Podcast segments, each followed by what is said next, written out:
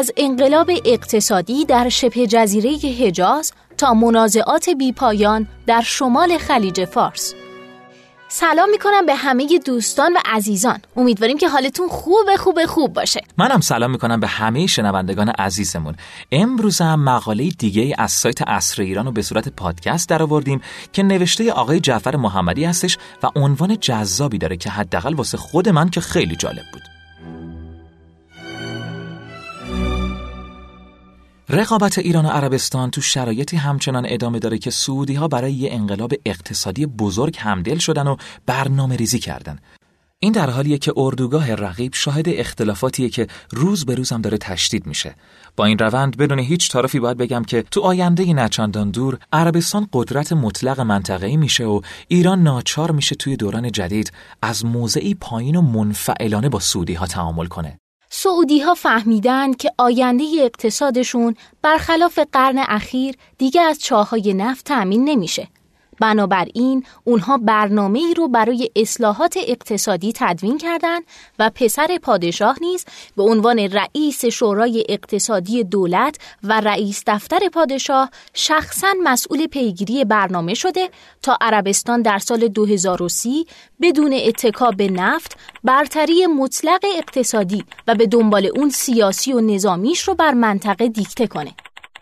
به عنوان مثال صندوق سرمایه گذاری عمومی عربستان که حدود 100 میلیارد دلار سهام توی شرکت های مختلف داره توی ماهای اخیر به شدت در حال پیدا کردن و استخدام متخصصای امور سرمایه گذاری و بانکدارای ارشد جهان برای ارتقای ثروت این صندوق به 2700 میلیارد دلار و تبدیل اون به یکی از بزرگترین صندوقهای ملی جهانه تحلیلگرای اقتصادی برآورد کردند که با رسیدن ثروت این صندوق به 2700 میلیارد دلار عربستان می‌تونه همه سهام چهار شرکت بزرگ دنیا یعنی اپل، مایکروسافت، گوگل و هلدینگ چند ملیتی بیمه‌ای برکشایر هاتاوی رو خریداری کنه.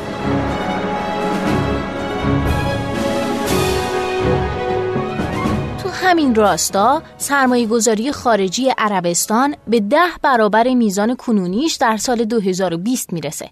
عربستان اکنون مالک یا سهامدار بسیاری از مجموعه های اقتصادی جهانه از جمله عربستان بزرگترین پالایشگاه نفت آمریکا یعنی پورت آرتر رو خریده تا در سالهای باقی مونده نفتی این پالایشگاه نفت خودش رو از عربستان بخره و بدین ترتیب وابستگی آمریکا به نفت عربستان همچنان ادامه پیدا کنه.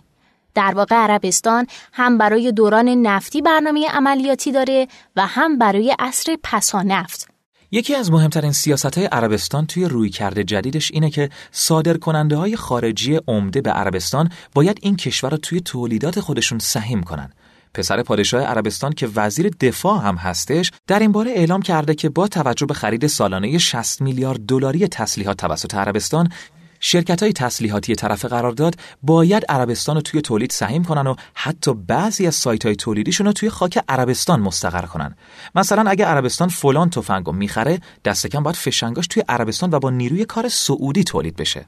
باز شدن درهای عربستان سعودی برای سرمایه گذاری های خارجی توی زمینه های مختلف به ویژه گردشگری با مکانیزم های مثل گرین کارت و معافیت مالی برای سرمایه گذاران، افزایش درآمدهای غیر نفتی با تکیه بر بخش های مثل معدن، مبادلات مالی بانکی، بازرگانی، گردشگری، صنایع نظامی، افزایش 100 میلیارد دلاری درآمدهای غیر نفتی حرکت به سمت افزایش رقابتی شدن اقتصاد عربستان سعودی، شفافیت اطلاعات و دسترسی به اطلاعات آزاد، افزایش 60 درصدی میانگین درآمد هر خانواده سعودی و غیره برخی از مهمترین شاخصه های برنامه عربستان برای دوران پسانفت و سالهای 2030 به بعد هستند. با وجود این عوامل که بلومبرگ چنین جمعبندی کرده که عربستان سعودی تو سال 2030 در بین 20 اقتصاد بزرگ جهان خواهد بود.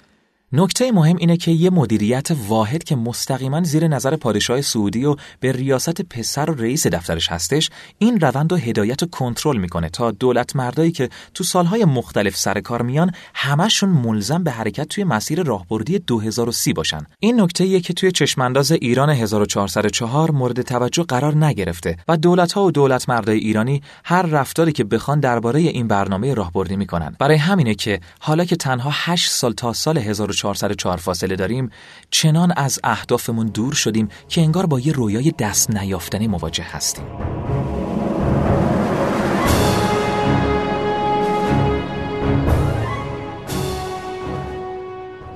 ما غرور ملی رو با خود برتربینی و بعضا با نجات پرستی اشتباه می‌گیریم و به دلیل اطلاعات ناقص، غلط و قدیمی فکر می‌کنیم که سعودی ها امکان پیشرفت ندارن.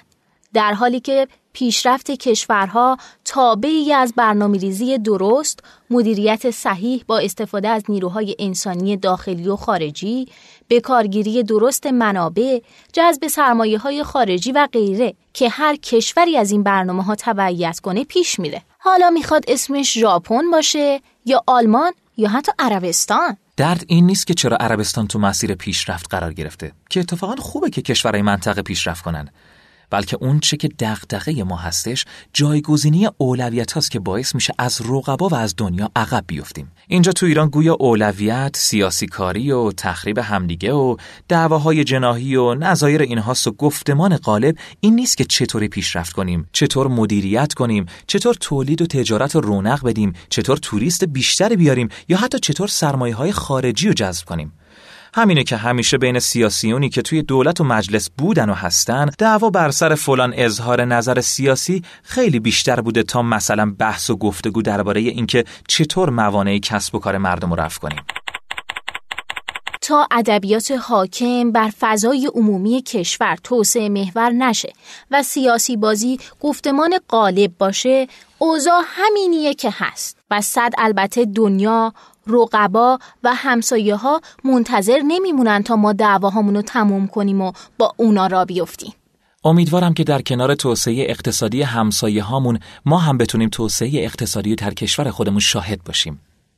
به امید روزهای بهتر و ایرانی آباد. و دوباره مثل پادکست های قبل تا یادم نرفته بهتون بگم که اگه مطالب جالبی دارین که فکر می‌کنین شنیدنش خالی از لطف نیستش می‌تونین اونا رو به شکل فایل صوتی در سایت شنوتو آپلود کنین تا بقیه دوستانمون هم بتونن از شنیدن اونا بهره مند بشن. با همه شما دوستای خوبم خداحافظی می‌کنم. خدا نگهدار.